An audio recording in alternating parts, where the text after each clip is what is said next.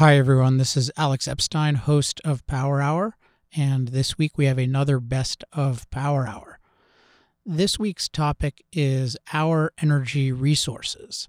And at a time when we hear constantly about sustainability, the implication of which is that our modern capitalist industrial civilization is somehow unsustainable, it's very important to understand the nature of resources.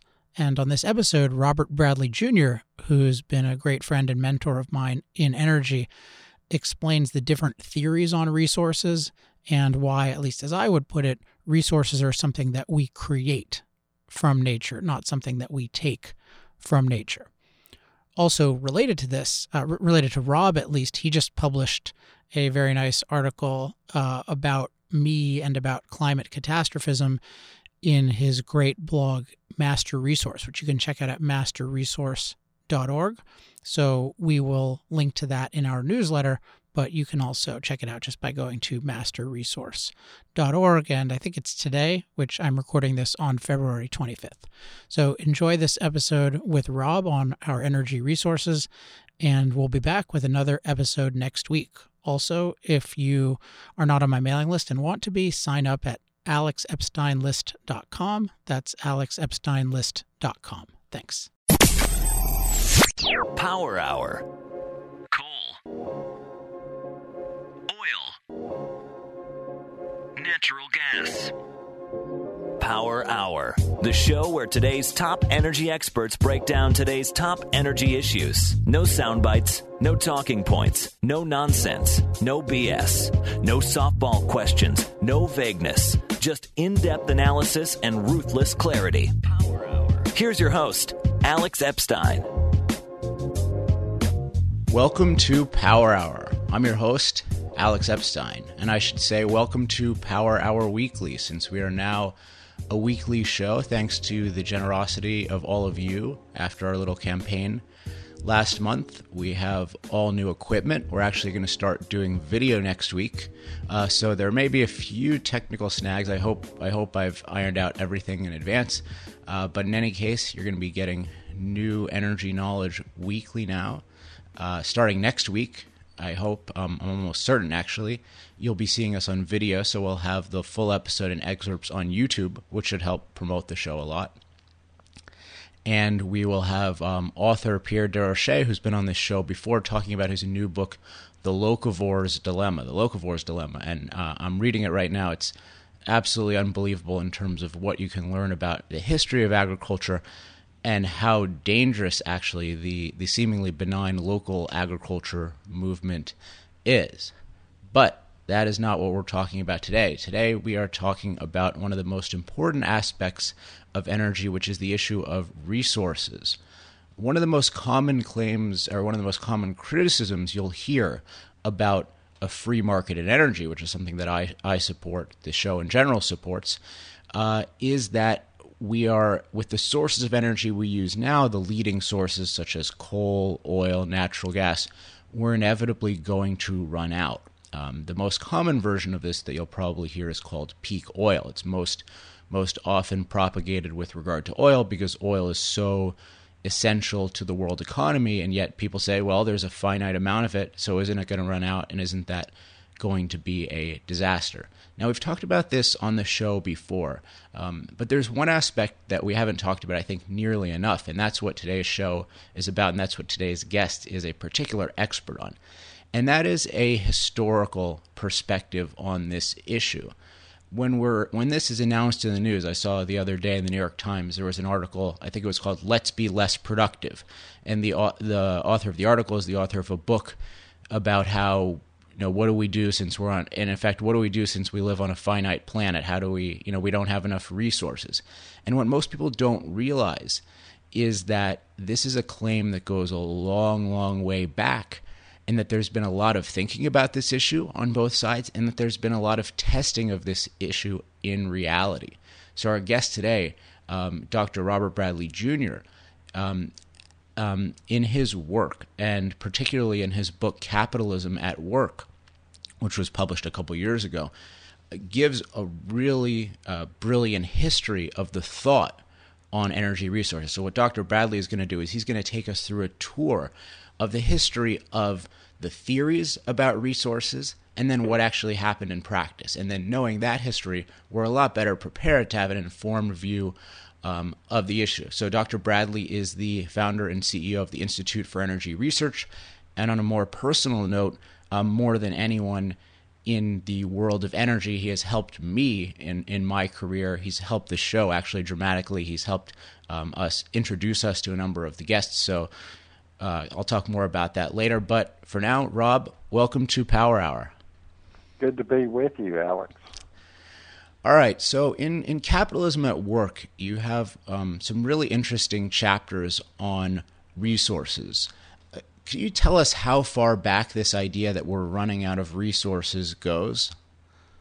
Yes. Well, the subtitle of the book is Business, Government, and Energy. And the second half of the book uh, uh, is a history of thought of the idea of minerals, and in particular energy minerals being different from the uh, general uh, basket of goods and services. And um, uh, Adam Smith, for example, in The Wealth of Nations, to my knowledge, uh, does not differentiate between uh, minerals, uh, fixed resources in the earth, and producible goods and services.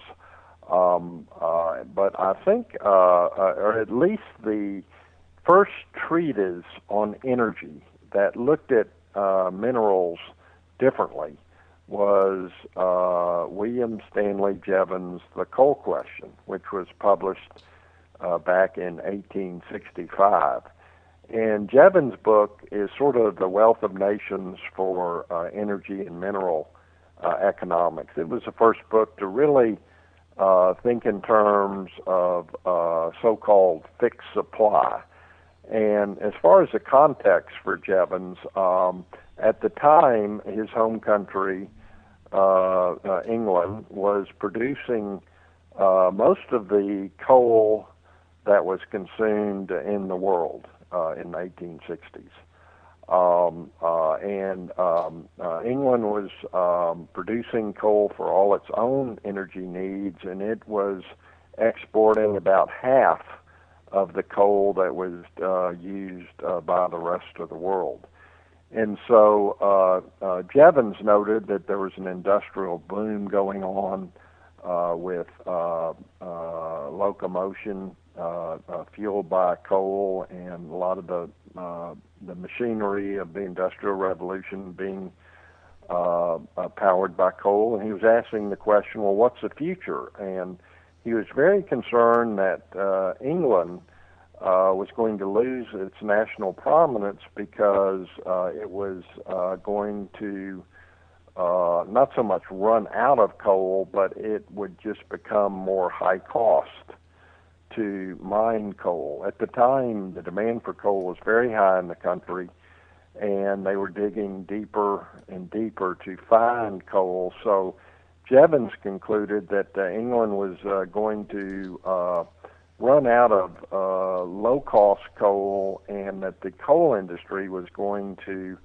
move to other regions of the world with more abundant supplies, such as the United States and therefore um, uh, uh, young people in England would be uh, uh, moving to other countries of the world, such as the U.S., and England would be in perilous uh, economic times. Uh, so that was the context in which he wrote.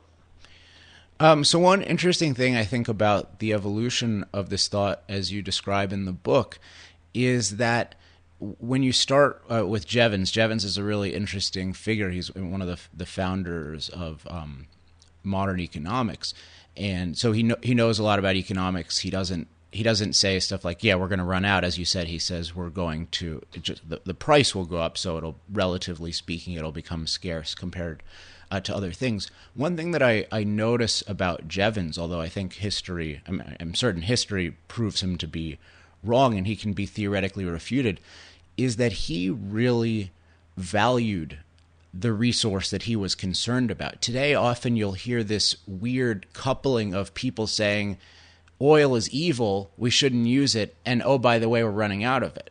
But as, of course, if we were running out of it, they should be really happy about that. That should be a plus uh, in their mind. So that's a little suspicious. Whereas with Jevons, he has all of these amazing statements about how important coal was. Um, tell us a little bit about his his positive view of coal, and then his view of coal relative to, let's say, wind power, which was also an issue at that time. Right. Um, yes. Uh, um, uh, uh, at the time, coal was really energy, uh, modern energy. Uh, and coal displaced uh, the primary energies of before, which were all renewable. Uh, they were using wind in different applications. Uh, falling water was a, a major source of, uh, of energy, uh, and uh, particularly burning wood and plants, what we would call today primitive biomass, was a major energy source. So before came, coal came along, Jevons recognized that it was renewables that uh, were the primary energies. And as a matter of fact, uh, renewable energy uh, had a 100% market share uh, prior to the rise of, coal energy um, which is interesting because that corresponded to the poverty era of mankind. So the idea that somehow renewable energy is the future and uh, that uh, renewables can power an industrial age uh, has it uh, exactly backward. So um, what Jevons did in the coal question is he carefully went over all the earlier energies which uh, were renewable. Each was renewable and he explained why they were not suited for the modern era. Uh, uh, for example, uh, falling water, uh, what today we would call hydropower. Uh, if there's a drought and you don't have uh, uh, water from higher elevations going to lower elevations to uh, create uh, energy, uh, then you're out of luck. Uh, with wind power, uh, the wind sometimes blows, sometimes it doesn't, and uh, there's no batteries uh, at the time, and still today batteries are uh, highly uneconomic. Uh, then you have your uh, energy source going on and off in an unpredictable way, which is uh, uh, ill suited for uh, modern uh, energy uses. Um, uh, and uh, in biomass, uh, primitive biomass, uh, said to replace coal, uh, you would have to have huge land masses uh, growing plants and trees, and really more land mass than there than uh, could possibly be dedicated to this. So. Uh, Jevons saw coal as the beginning of a new energy era. He uh, emphasized how uh, uh, uh, coal was vastly superior to anything that had come before. Uh, and in so doing, he identified energy as what uh, Julian Simon today would call the master resource.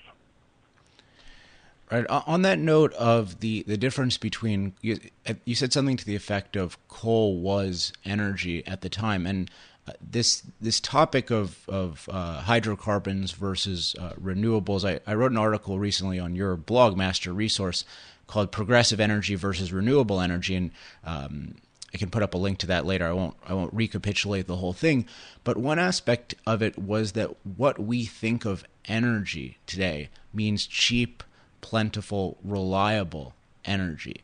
And by that standard, so-called uh, renewables aren't really energy, and that's what that's what I take it Jevons was pointing to. Um, on if you search Jevons J E V O N S on um, on masterresource.org or on industrialprogress.net, you'll find a lot of really interesting quotes from him about just the extent to which having a cheap, plentiful, reliable source had improved human life um, versus the intermittent um, and dilute sources uh, that are often uh, called renewables. So I think what he points to is that the essence of what we of what energy is is not really about how long does the fuel source last or the potential source last. Does it last five billion years or might it be 500 years? It's does it provide this this uh, caliber uh, of energy? But that's a whole topic in and of itself. Uh, I to ask for a second what is the relationship between Jevons and Malthus? Because when we talk about resources running out, Thomas Malthus is often the first name that comes to mind. Yeah, that's a good question. Um, uh, Malthus was uh, looking mainly at uh, agriculture, and um, out of Malthus and his book, A Principle uh, on Population, which came out uh, in the uh, late 17th, early 18th century, um, he saw that human population was increasing faster than a, the agricultural uh, foodstuffs necessarily to support the uh, increasing population. Therefore, the difference would be misery uh, or vice, uh, people dying of disease, uh, of wars, um, and living at subsistence, um, uh, which is a very gloomy view. And that out of that comes the Malthusian view. Well, Jevons uh, sort of was working in the Malthus tradition in the sense that he was looking at minerals now as the key uh, strategic and scarce, relatively scarce factor. Uh, and Jevons uh, uh, was a Malthusian in the sense that uh, he warned uh, and turned out to be way too pessimistic regarding coal in his home country. Uh, Jevons was not saying we were running out of coal worldwide. What he was saying was that uh, his own country's prosperity was on the wane because uh, it was running out of low cost or competitive uh, coal. So, uh, in one sense, uh, Jevons was a Malthusian, but in another sense, uh, he he really didn't address the question of globally uh, running out of uh, coal. And Oh wait, wait, Rob. Let me let me jump in there. But it, it seems I don't see how it could be anything else.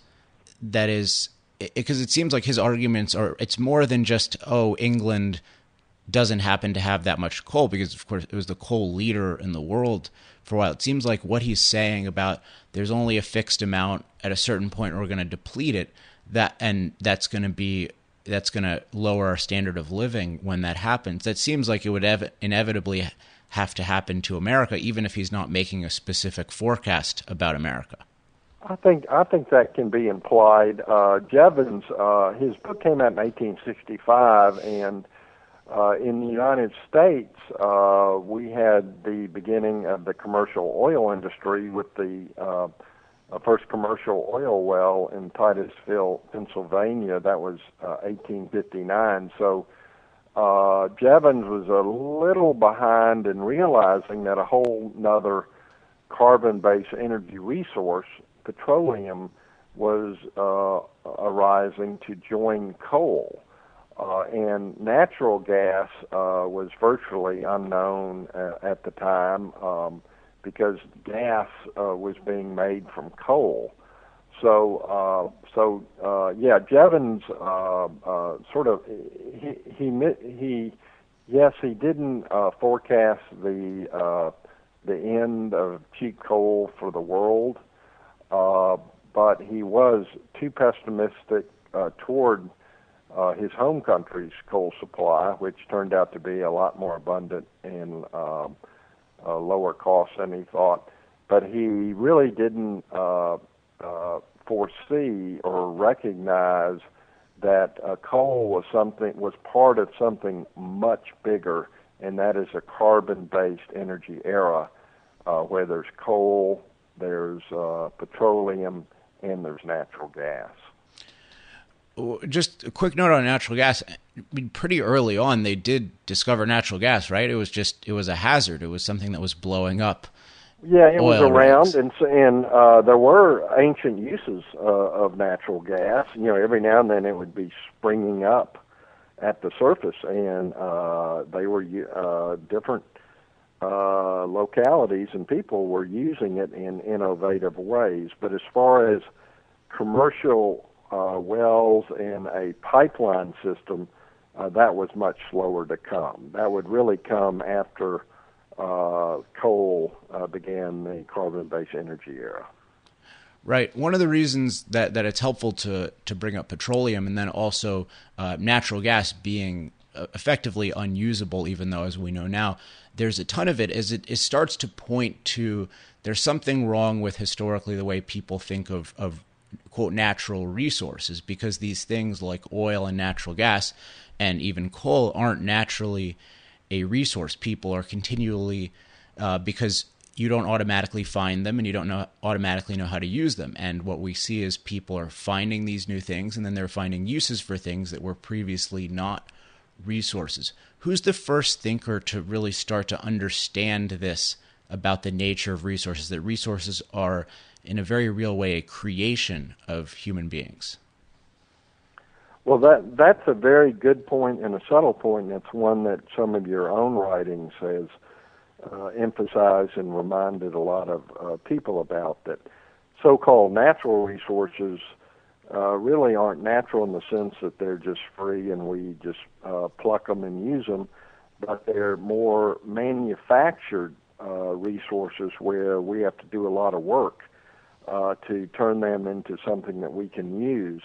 Um, I think a, a very key uh, person in the history of mineral thought uh, is uh, Erich Zimmermann, who, beginning in the 1930s, uh, uh, wrote extensively, and he has a treatise called World Resources and Industries, which uh, should be on all of our bookshelves who are interested in in energy economics, mineral economics. And Zimmermann was an institutionalist uh, uh, from the institutionalist school of economics, uh, which uh, is a very useful way of, uh, of looking at real world economics. And uh, Zimmermann understood the importance of energy, that energy was a master resource, even though he didn't use a term. And he was very good on the idea that resources really come from the mind, not so much uh, the ground, that resources are not, resources become, that only in a human sense and in a business, technological, economic sense do resources uh, have meaning. And Zimmermann uh, saw uh, unused resources, or what would later become resources, as just stuff in the earth or mass in the earth and it was human ingenuity that turned uh, the stuff, the neutral stuff of the earth, uh, into uh, usable resources. And in this sense, uh, Erich Zimmermann uh, foreshadowed the later thinking of uh, Julian Simon, who a lot more people are familiar with.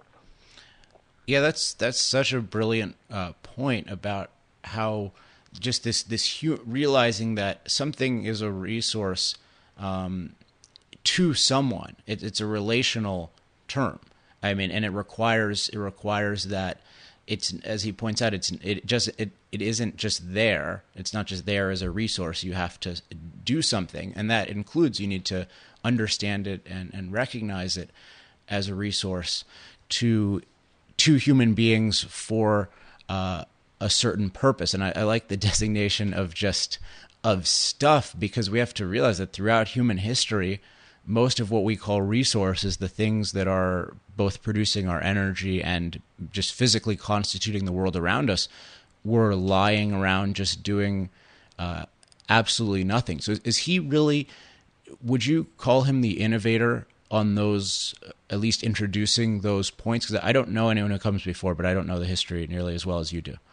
Well, his uh, 1933 book, which he um, uh, revised in 1951, I believe, uh, World Resources and Industry, is, is certainly a, a, a seminal book. And I think it's, uh, I, I would say it's the first treatise since Jevons, A Coal Question. Uh, and uh, Zimmermann, uh, re- he really got it. And he called his theory the functional theory, which really means uh, uh, real world. Um, and uh, at the same time, Zimmermann was uh, was writing on resources, uh, or exa- exactly two years before Zimmermann's treatise came out in 1933. Uh, a technical economist named Harold Hotelling wrote a piece that uh, uh, was and still is the most influential essay in the history of mineral economics uh, called The Economics of Exhaustible Resources, which was published in the Journal of Political Economy in, in, in 1931. And uh, Hotelling had a very different view.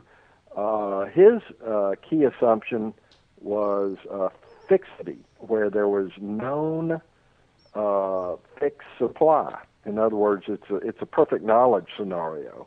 And um, uh, what Hotelling was really thinking about was oil. Uh, and if you read the the beginning of this seminal article and the end, you see that Hotelling is very focused on oil and he's applying it to the real world. And Hotelling basically uh, comes to the conclusion with perfect knowledge, uh, with his fixity assumption, is that as uh, more of the mineral is uh, produced and consumed, that the cost of finding it must go up and the selling price must go up. And there's a there's a price premium, in other words, involved with fixity, uh, the mineral resource that doesn't exist with other goods and services that are reproducible in, in human time frames. So uh, uh, out of Harold Hotelling comes the fixity depletion exhaustion view of uh, a special uh, uh, pri- cost and price premium, what uh, Hotelling uh, or what became known in the literature as uh, user cost. Um, so um, now, what's important about Hotelling is that this could apply to water in a canteen in the desert. You know, um, in other words, it's not so much uh, any mineral; it's just like any fixed supply. And Hotelling uh, uh, is what he basically did was to present a mathematical exercise, which is irrefutable. But by assuming fixity and assuming perfect knowledge, he really assumed away the real world, and that's why Erich Zimmermann uh, dismissed Hotelling's uh, analysis, his 1931 article, as just a jumble of numbers. So here we go with economists in the real world versus economists in their never never land of uh, perfect knowledge. So I want to go back to looking at um, Hotelling some of those assumptions in a minute because that I mean that's you could almost what, what you said could almost just be reading off most of what we hear today uh, about resources. It's certainly uh, a prevailing view. But let's let's step aside for a second or step back for a second and look at evidence. How do these if we start with Jevons and then go forward, what did the what was the evidence um, that was borne out about the production of resources? How did coal production fare? How did oil production fare uh, pre and post Hotelling? Well, the the story uh, from the very beginning has been uh, more and more supply. It's almost like the more we find and use, the more we discover uh, to be uh, mined and used. Uh, and what's going on here is that uh, there's the ultimate resource, a term used by Julian Simon, and that's human ingenuity and uh, human ingenuity is not a depleting resource, it's an expanding resource.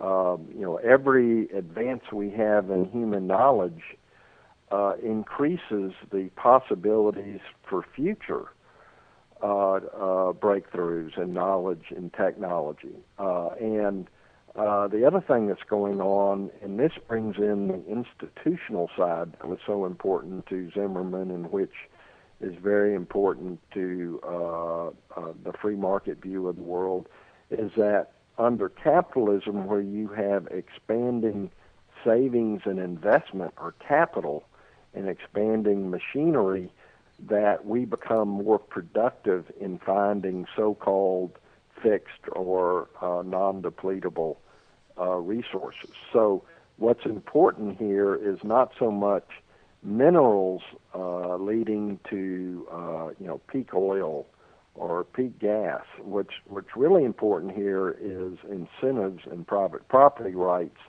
and the threat uh, to expanding, uh, cheapening minerals is is really uh, what I call uh, peak government, um, and and this leads to the point that sometimes in history where we have a lot of government intervention, uh, uh, uh, mineral resources go up in price, and it fools people into thinking that Harold Hotelling's user cost is suddenly operative. But the but the problem there is is not uh, free markets and human ingenuity, the natural state of things, but it's artificial government intervention. And the major exhibit of that is the 1970s in the United States uh, when we had uh, oil shortages and natural gas shortages due to uh, price and allocation regulation.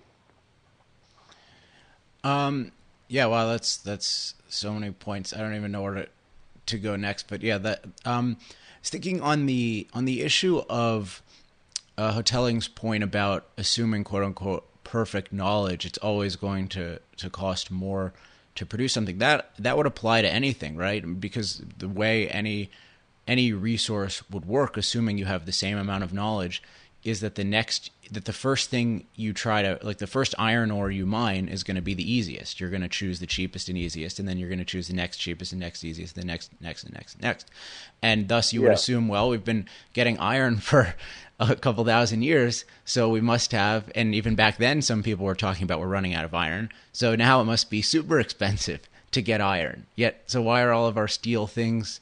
Uh, so cheap. And of course, what what's happening, as you said, is the the the technology is really the and the human mind is the unrecognized resource here because you mentioned the more resources the more resources we use, the more we have. And that's no accident because in using them and producing them, we're getting all of this new knowledge. And that knowledge is ultimately what differentiates us uh, from everyone else. And, and to talk about perfect knowledge is just philosophically such a corruption and it, it, really orients people in the wrong direction because the direction we should be oriented in is we've got this massive ball of raw materials, most of which we probably don't know one one hundredth the potential of how to use. And the whole task is to grow knowledge, but there's no there's no sort of platonic world of perfect knowledge that we're somehow close to that says, yeah, you can only do this with oil, you can only do this with coal, you can only do this with gas, you can only mine them this way. Um, and fortunately, uh, but, but at the same time, it becomes a self fulfilling fallacy because the people who say resources are hopeless are the same ones who control people in exercising their ingenuity to create resources. Right. Uh, there's a couple of uh, very important points in what you uh, just said. Uh, one is that uh, Hotelling's analysis not only applies to minerals, uh, which you know fall into his fixity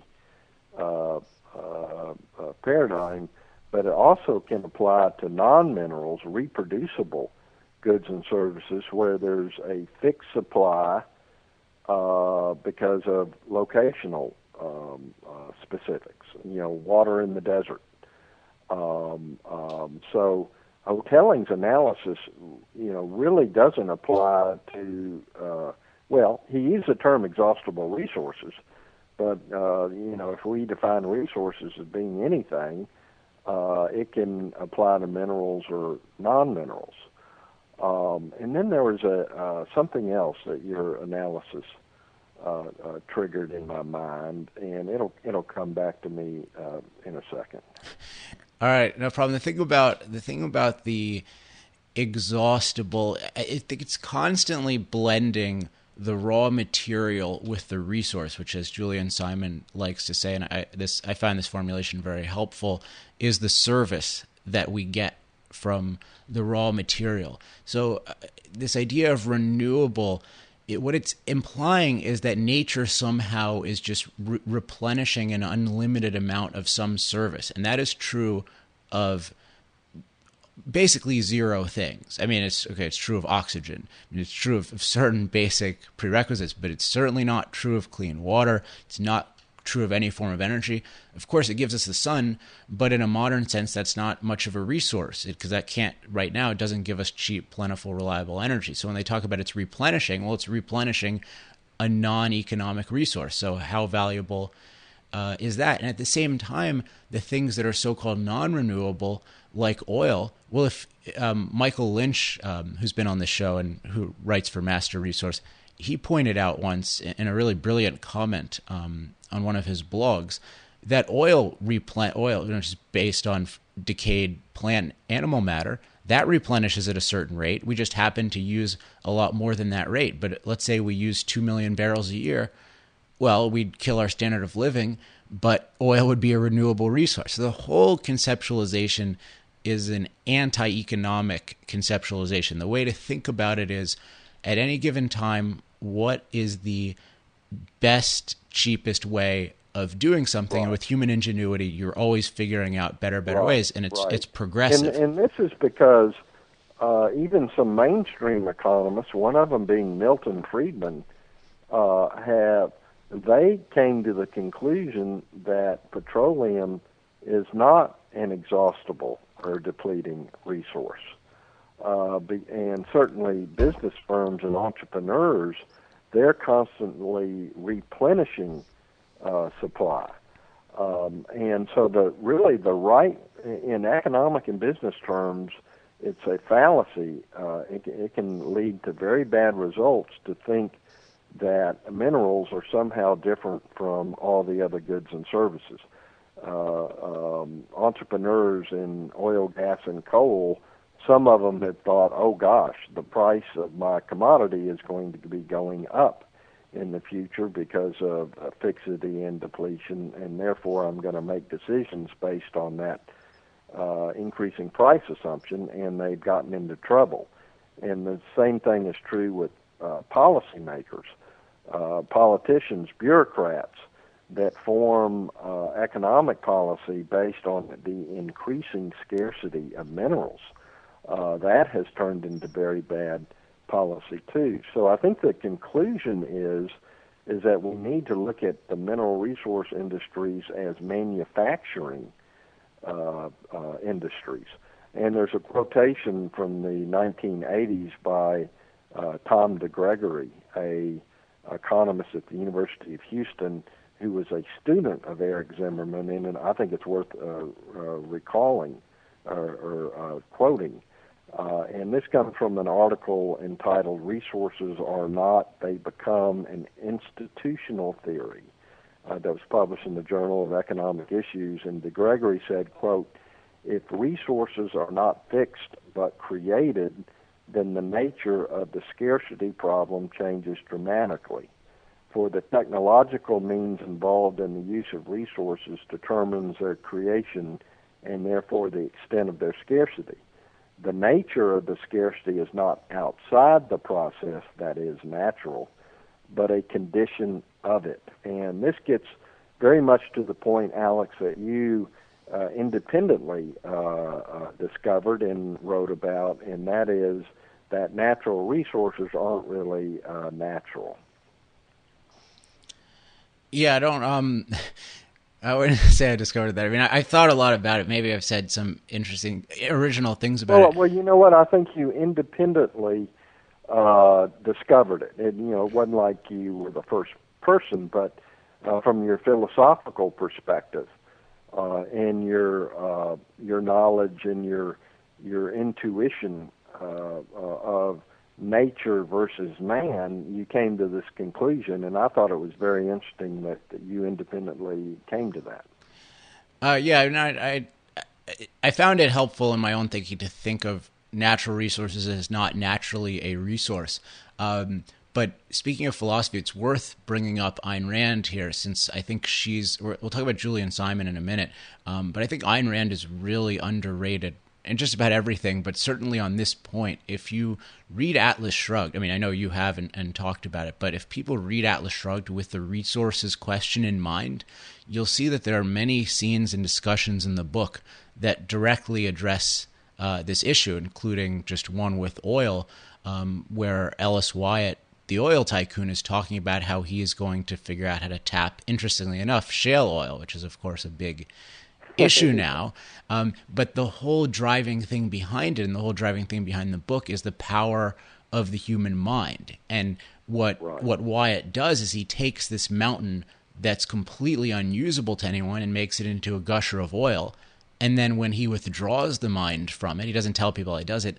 It then he lights it on fire, and it but it just becomes a torch. But even if he hadn't lit it on fire, it would just become uh, a useless mountain. And that that points to the to the point that the world is just a ball of raw materials that follow certain scientific laws that are just waiting for human beings to figure out uh, how to render valuable. And in the essay, What is Capitalism? Ayn Rand, I don't have a direct quote, but it's something very close to. She talks about natural resources and she says those natural resources are just so much raw materials without the aid of man. So I think she's a really important figure in for those in resource economics or resource yeah. philosophy more broadly to read. Yeah, uh, Atlas Shrugged, uh, published in 1957, is fascinating on a lot of different levels. And I read the book cover to cover uh, uh, some years ago, uh, just focused on energy. Uh, how does she understand and treat uh, energy uh, uh, in the book. And it's just fascinating because she captures the major themes of Erich Zimmermann and Julian Simon. Uh, the importance of energy, energy, the master resource, uh, being one of them, and also uh, what you just talked about, how uh, uh, energy is not so much a natural resource but a man-made one. That both on the supply and the demand side, uh, energy, uh, its its usefulness is all about man and doesn't uh, exist independent of man. And the way that she uses light as a metaphor, energy as a metaphor, uh, um, uh, where um, oh gosh, I wish I had the quotations in front of me, but we could have a separate segment on uh, the energy of Atlas Shrugged uh, which is uh, something that I've given talks on before, and I need to uh, put together in a journal article. Yeah, it's just to, to come with a couple of references, since as listeners might imagine, this is a subject I like. Uh, I mean, if you if you look at the beginning of the book, what what is the focus? The whole focus pow- uh, is motive power. You know what powers the world, and then there there are two senses in which that's used in the book. The ultimate sense is that the human mind is the motive power of the world. And that's ultimately in the book. Close your ears if I'm giving anything away. But you know that's what John Galt is is withdrawing from the world, and that's what causes the world uh, to go downhill. But but the other sense, in the um, more immediate sense, is the focus on energy, because energy is motive power, the power to move things around productively to benefit human life. And thus it's no accident that there's a focus on you know the energy needed to make steel um, you know the energy needed to power a railroad that a huge number of the disasters in the book occur um, because of because of the exit of Ellis Wyatt and oil production from the scene that ultimately Galt's goal in the book I mean that that the sign that the civilization that the um, what uh, what you'd call like the looter state or the the rule by force, the sign that that's collapsed, is that the lights go out. And to, there's a real recognition. I didn't realize it before I got into energy so much, but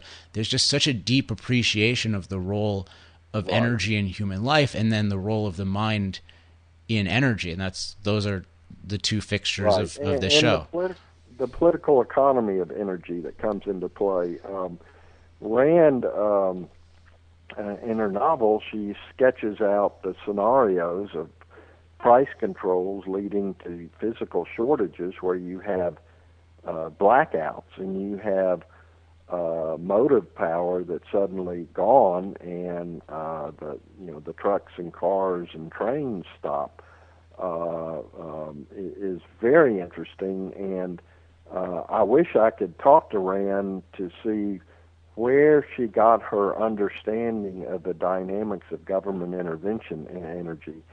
And my hypothesis is that having lived through World War II, where there was uh, physical rationing of petroleum uh, and uh, other carbon-based energies, and having uh, uh, seen uh, blackouts, brownouts, and shortages, that that is where she um, got her understanding of government intervention versus affordable, plentiful energy.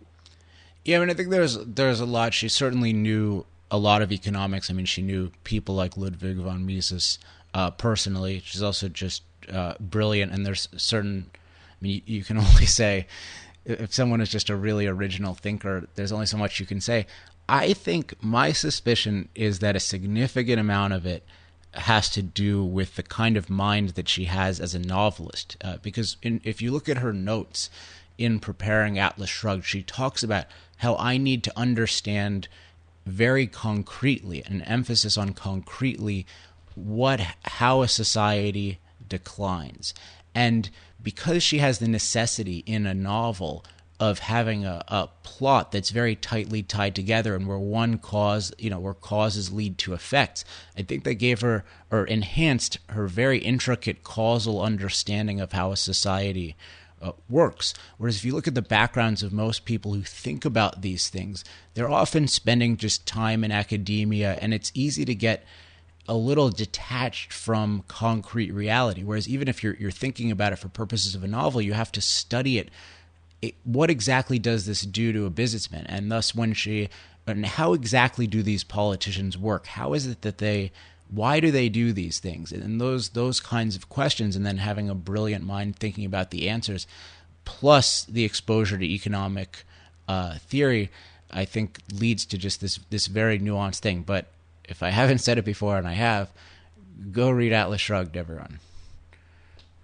Yes. Uh, and it's selling so well in the Obama era because uh, you know a lot of it uh, is coming true. Um, um, and yeah, Rand's methodology was uh, the objective real world, and uh, if you start with that uh, methodology, uh, you are going to end up uh, understanding reality much more than those that use false assumptions. Um, uh, and you know, Harold Hotelling is is an example of that.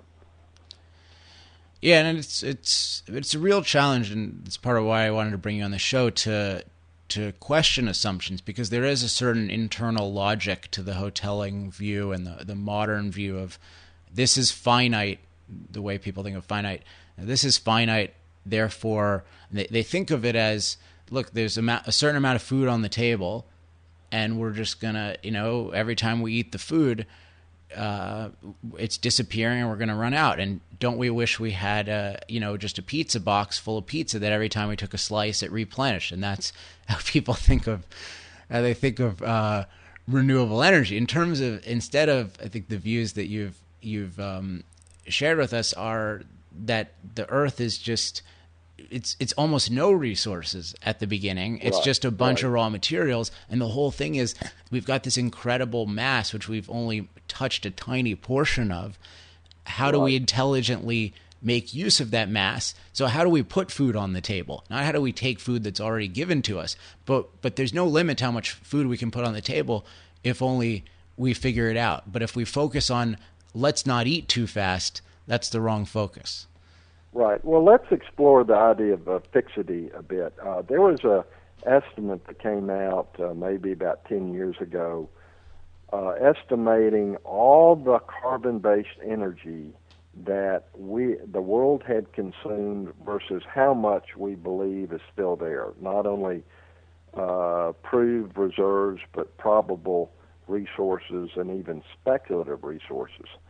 And the answer came out to be that we had consumed from you know the mid uh, 1800s to the present uh, about 1.4 percent of what we think exists. Now that sounds incredibly small, but when you uh, look at uh, energy growth, uh, that's actually only uh, two three hundred years of supply left.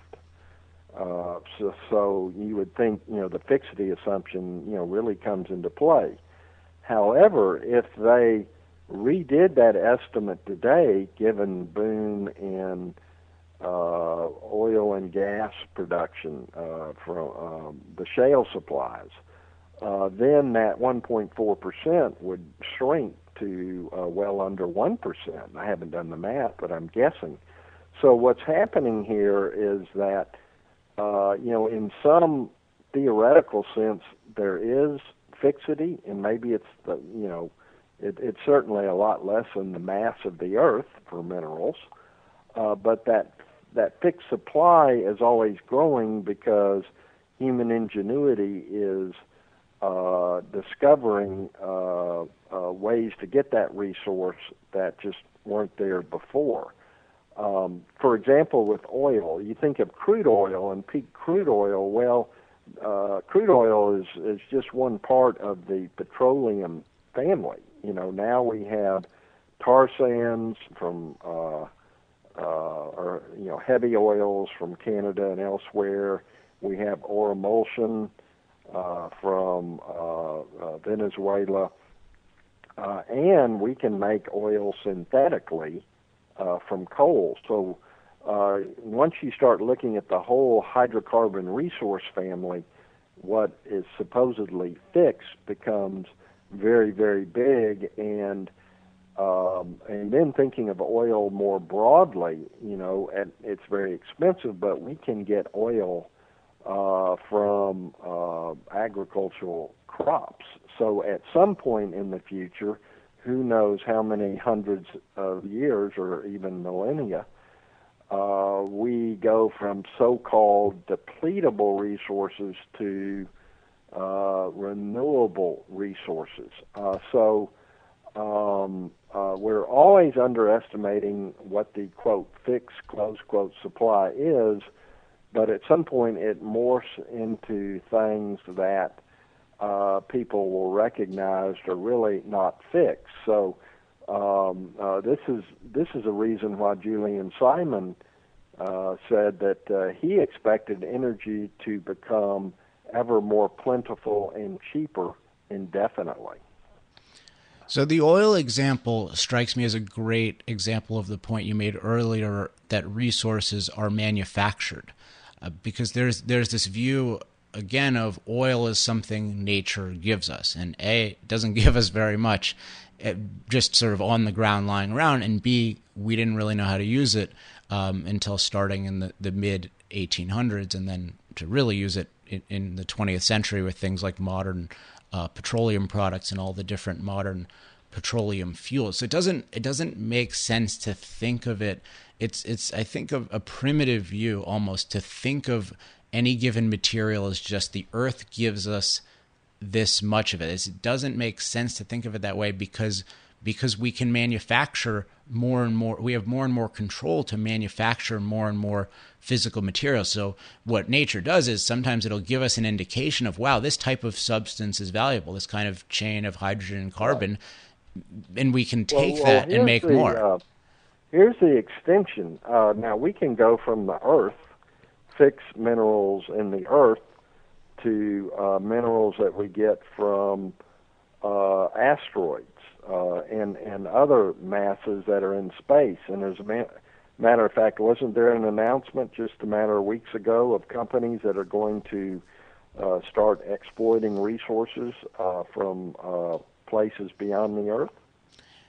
Yeah, I mean, it, and we had an article on. Um, actually, we published it on Master Resource about um, nuclear space propulsion and how that would be um, that that caliber of propulsion would be an essential ingredient uh, to doing this economically. But of course, there's the ocean. I mean, there's so much stuff. As as much as amazing things have happened, there's been so many um, so-called green restrictions that are just you know, stunting the potential. So the potential is uh, is just unlimited. And one one more thought about resources that occurs to me is again the the, the view of the modern view of resources is not an economic view because for some for something to really be a resource, it's it's not just that you can use it somehow. It's that it's the one you want to use because it's the best. And that's something that's continually changing. So the issue with oil is not just can we produce this amount of stuff?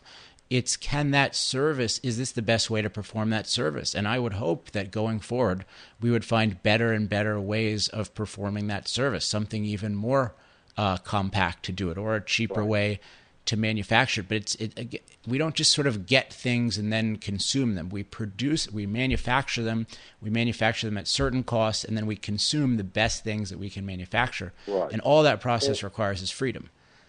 And what what you're getting at is substitution.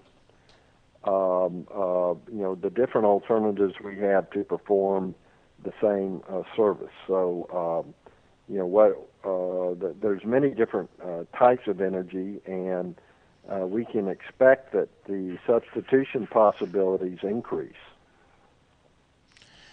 Uh, yeah, yeah, that is, is, a really important economic concept to have.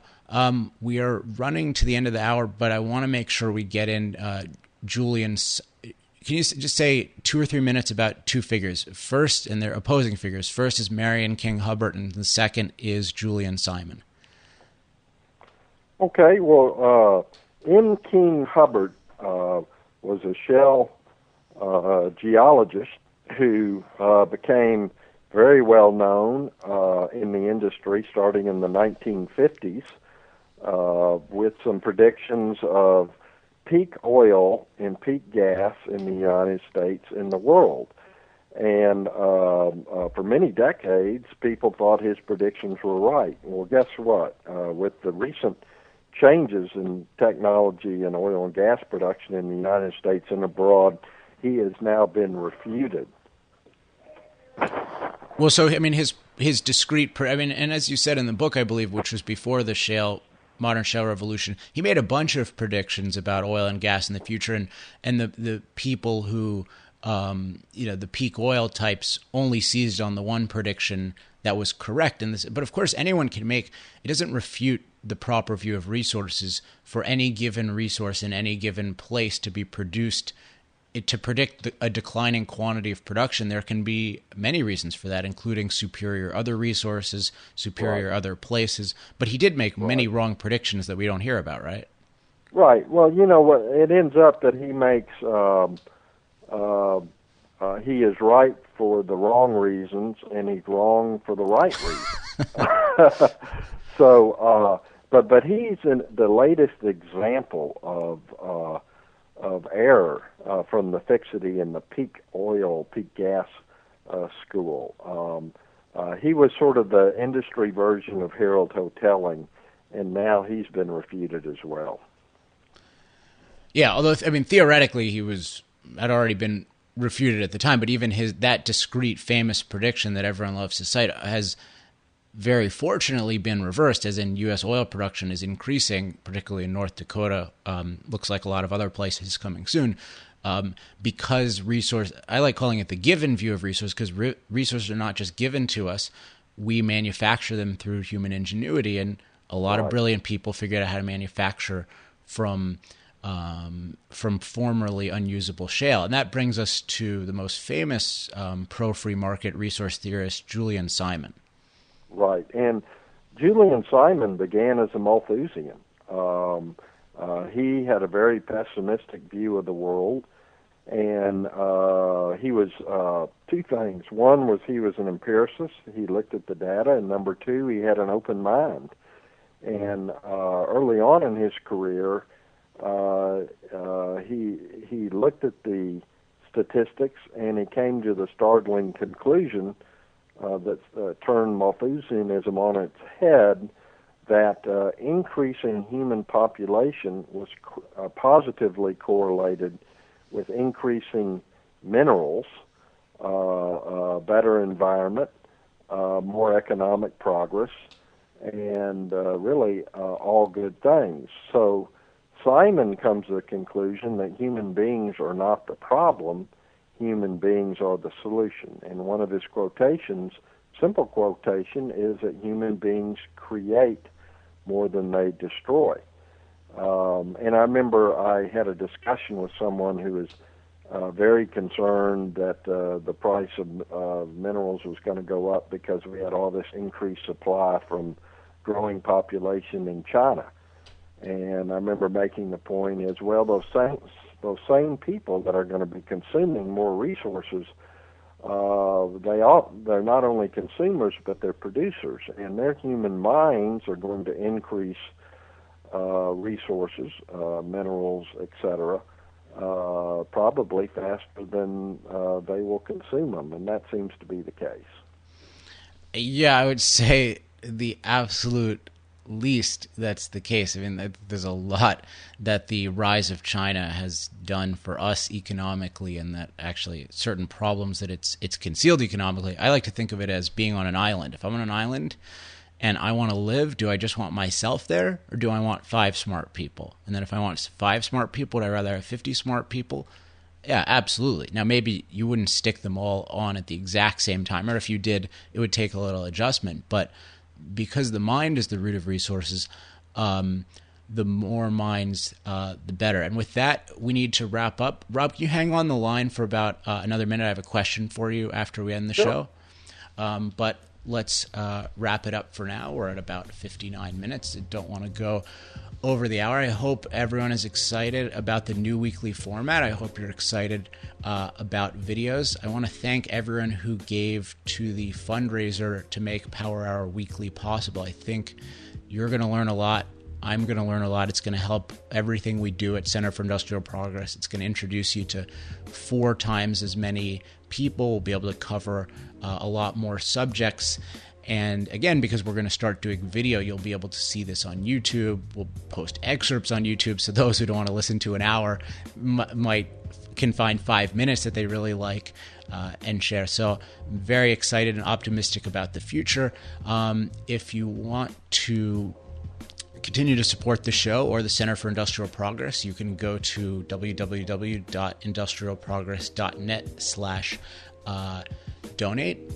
And if you have any questions, comments, love mail, or hate mail, you can email me at alex at industrialprogress.net.